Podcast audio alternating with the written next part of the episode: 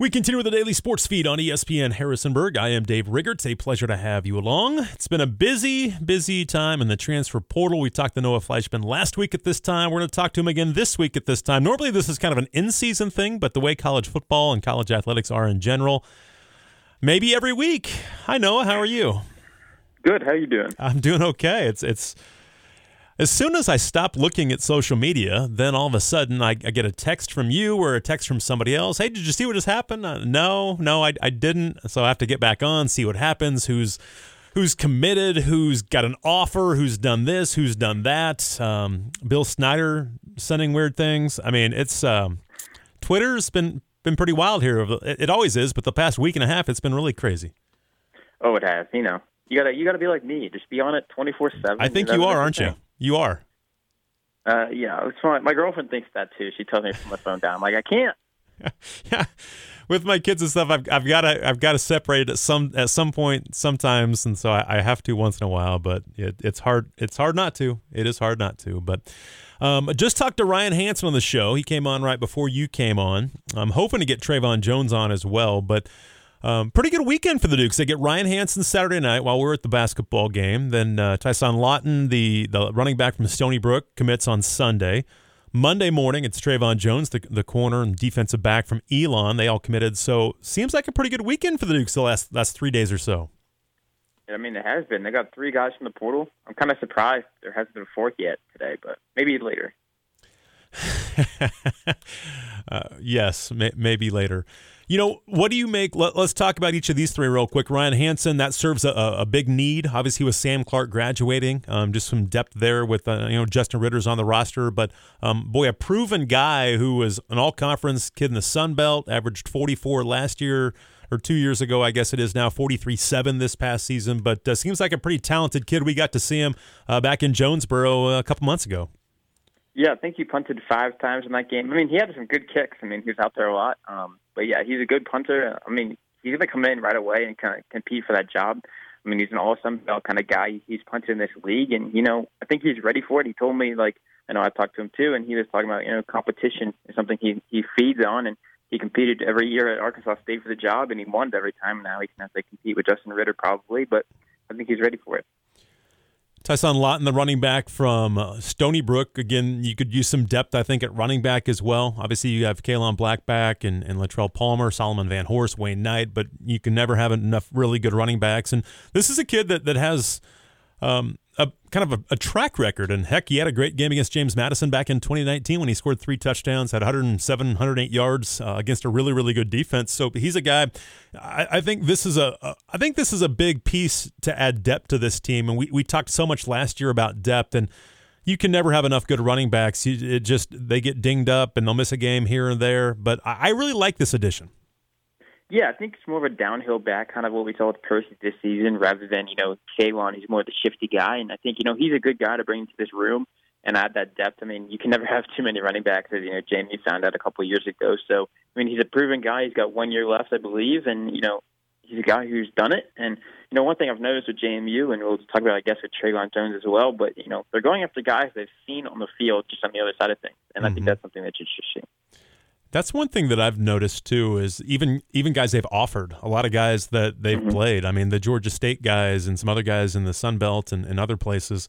Um, I, I, these guys watch so much film, and it's it's really not even about what they did against you. Sometimes that can certainly be a big factor. That oh wow, they were really good against us. Then um, maybe we need somebody like that. But they watch so much film, they they understand what these guys have done throughout their careers, and, and uh, a guy like um, Trayvon Jones, who uh, again the corner from Elon, who has had a good career. Couple, he was all conference the last two years in the CAA and the third team.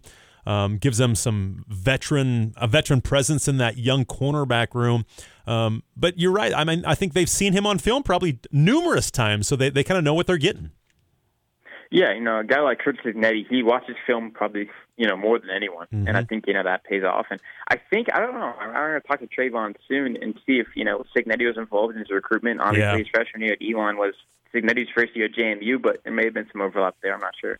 Yeah, I was. I'm hoping he, he can come on here uh, on the show here in a little bit, but I was going to ask him that too to see if maybe that Cignetti and his staff did still recruit him, and he, he, he stayed with that commitment to Elon. So again, hopefully we'll find out from Trayvon Jones. But I, I like the addition of a, a veteran in that corner room just because they, they've got so much youth there. Oh yeah, I mean this is someone who he's a proven guy. I mean, what he's played 38 games, had 185 tackles, something like that. He, he's a guy who makes things happen. And I think that JMU losing Jordan Swann, making a most experienced corner now, a guy in the sophomore season, that might not be the best thing in the world. So just at least provide depth and kind of have a leadership role in that room. If anything, I mean, they've had freshmen stepped up, and they've, got a couple freshmen coming in as well. But I still think a guy like Trayvon Jones can, you know, really make an impact in the room, whether it's on the field, but also kind of mentoring these younger guys and getting them ready for the future. We're talking with Noah Fleischman from the Daily News Record, talking some JMU recruiting right now. Is uh, the the early signing day will be next Wednesday, so we're a little over a week away from that, where some of these guys can actually sign their name and um, they're locked in. Everything is, is not binding yet, as we found out last week with Jarvis Green, who is uh, supposedly today likely going to announce either Clemson, well, he'll likely announce Clemson. That's between Clemson and, and Virginia Tech. But I'm guessing you were not surprised that he did de- decommit from James Madison last week. Oh no! I mean, once we saw the Clemson offer come in, it was you know counting the seconds is how long it took him to decommit. It was the next morning you know, I think had to, you know, make the phone call to Curt Cignetti and say, hey, like this came up. I think I'm going to take it. And, you know, happens in college football all the time. And, you know, it's just part of the FBS at this level. I mean, it's going to happen more and more. And people aren't used to JMU losing verbal commits. But at this point, you know, when you're when you're identifying guys that are FBS caliber, sometimes they're a late bloomer like he was. And, you know, your senior year, you go off, and all of a sudden, you know, the bigger teams come in. And that's what happened with Clemson feel like that it, may happen a little bit more and again fans don't want to want to hear about it. They don't want to know that this happens that they how could they not stick with their commitment to James Madison? What what's going on? But I, I think now recruiting a higher level of athlete getting some stars next to some people's names you're going to start to get the Clemsons and the Alabamas and those teams will, will likely jump on board and um, obviously it's going to be hard for some kids to to stay with with a commitment. I, and it happens way more than people think Oh, it does. And I think, you know, if anything, it shows that this coaching staff knows how to recruit and identify talent earlier than other teams. Other teams mm-hmm. kind of wait and, and see what, how these guys do. And they can identify the talent in an earlier year. I mean, they got Green to commit before senior season, which maybe a guy like him who he wanted to play Clemson the whole time. He could have bet on himself and really, you know, played that way, except he, he took the offer at the time. And, and, you know, I think that's what shows what this recruit, this staff as a whole can do is they can go identify the talent, recruit, and get them to commit and I think that's something that's big time. And and yeah, you're going to lose some top talent, but at the same time, I think it's a, at the same time, you know, I think it's a really big, you know, part of recruiting at the FBS level. You need to identify talent as early as possible and kind of get in there. And I think that you know Jarvis Green's probably example number one of that. Obviously, fans don't want to see him leave, but at the same time, you know, he's an 18 year old kid, and when you have a life changing opportunity, your dream school comes in. I think it's it's hard to to not let to not you know blame the kid and then just let him yeah. do it. I mean, it's the same thing if you know someone took a job somewhere and then a year or two later another job opened up and they wanted that one. So I think all in all, you know, you can't be mad at him. You just move on and you take it as a win in a way. And this coaching staff has kind of identified talent the early year and and we're able to at least secure him for a little bit. Yeah, and you, you never know what could happen down the road. Maybe things don't work out where he's going. We uh, obviously we, we we're talking so much about the transfer portal you, you never know. Uh, keep good relationships and, and, and, you recruit hard. If it doesn't work out, it, it may it doesn't mean it's going to be the end. So who knows? And it, it opens up a spot too now where they can go get somebody else that, that they're going to kind of target and go after too. And what do you make um, as you've gone through your spreadsheet and added more names to it? What how many how many are you up to now? Uh, thirty four. Well, I guess thirty-five because I never put Ryan Hansen on it, so thirty-five ish. Okay. About because there's going to be some guys that don't announce their offer. Yeah, and that's uh, there's probably quite a few that we just we don't even know about that that guys try and keep it. they they aren't quite as big into social media as as others, and they'll keep everything kind of private. That most most people want want it out there. That hey, look at look at me, look at look what's going on. But uh, any new names that have kind of jumped off at you here lately?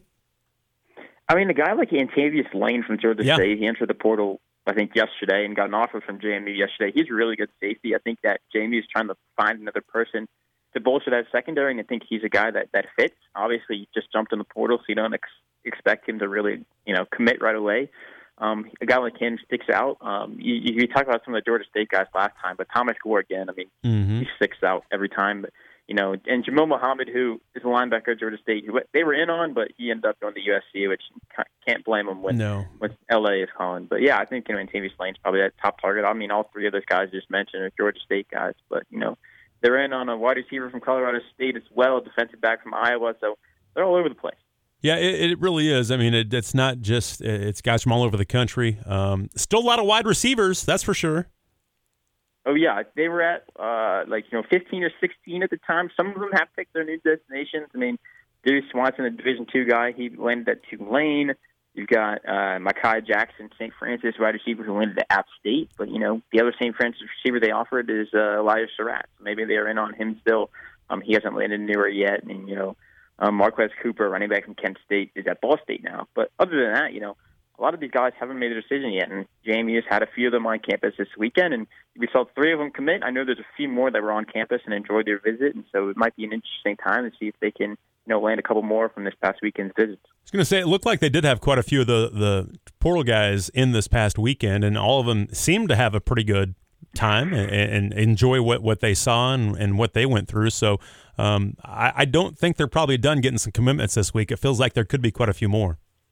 Yeah, I mean they had a guy like DeCruz Carter on, mm-hmm. on campus, a wide receiver for them, but he was right here with his brother who's in high school, yes. and they're from Virginia, and they, you know, he's already got an offer. His brother left the visit with an offer, so I think you know that that's a good sign. And then you know, tight end Taylor Thompson from Charlotte was here as well, and his dad had glowing reviews of the visit on Twitter. So I think you know there's an opportunity to land a couple more transfers out of that recruiting visit, and I think there's one more this weekend before signing day. Yeah, I, am sure there probably is. Again, we're talking with Noah Fleischman from the Daily News Record, talking some James Madison recruiting as the transfer portal obviously uh, has continued to be nuts. They got some commits over the weekend and National Signing Day. The the first one, the early one, comes up next week on Wednesday. But you know, do you? W- w- they've offered a lot of high school kids lately. You you mentioned uh, the wide receiver they just had, had, in over the weekend. His brother's very young. I think he's like class of 25 or 26, whatever it is, but he's very young. Yeah. Um, but they're offering quite a few high school kids right now too.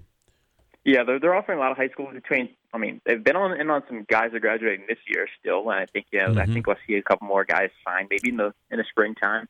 Um, but then they've been on on the 24s and 25s, and then yeah, as I said, you know that guy's brother just finished his freshman year of high school and just left with an offer. So I think that says something, you know, about them trying to identify talent in early in early age. I mean, they're in on another guy. I think the first freshman they offered this year actually goes to the same school as Louisa, kind of in Central Virginia. And, you know, he's got offers from Maryland and bigger schools like that. So he had a big time freshman year, and you know, I think that when you're at the FBS level, you gotta gotta jump in on them as early as possible, and and uh, if you like them. Yeah, no question about that. Uh, a lot of 24s have been offered here lately as I look at some guys that say they gotten offers and a lot of 24s. So that, that's the one thing about recruiting, man. It never stops, especially with the portal. I mean, that that's never going to stop. But uh, this coaching staff is always looking one, two years down the road to try and fill needs and, and just make the roster as complete as possible, especially with, with obviously what they're doing right now.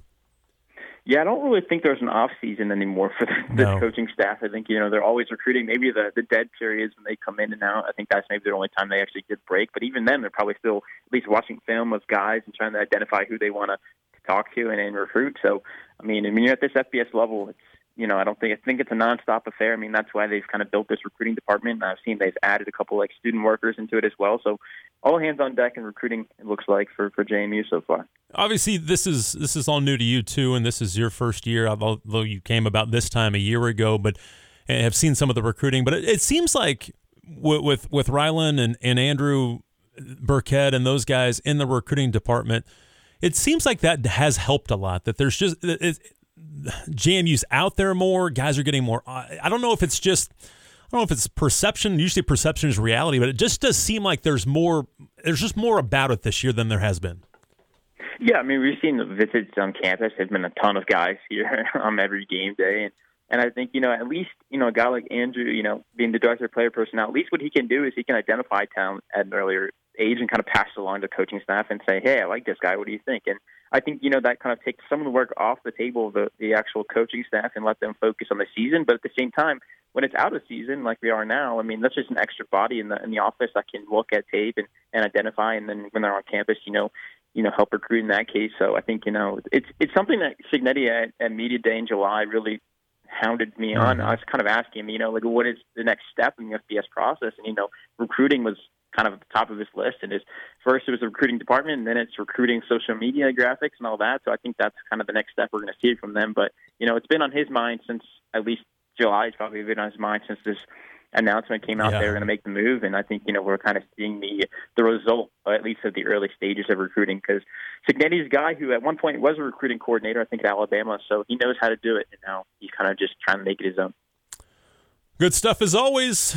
Keep up to date with uh, Noah on Twitter. He'll keep his spreadsheet up to date and have all the latest news on James Madison recruiting. So, Noah, thanks for your time, man. I appreciate it very much. We'll catch up again soon.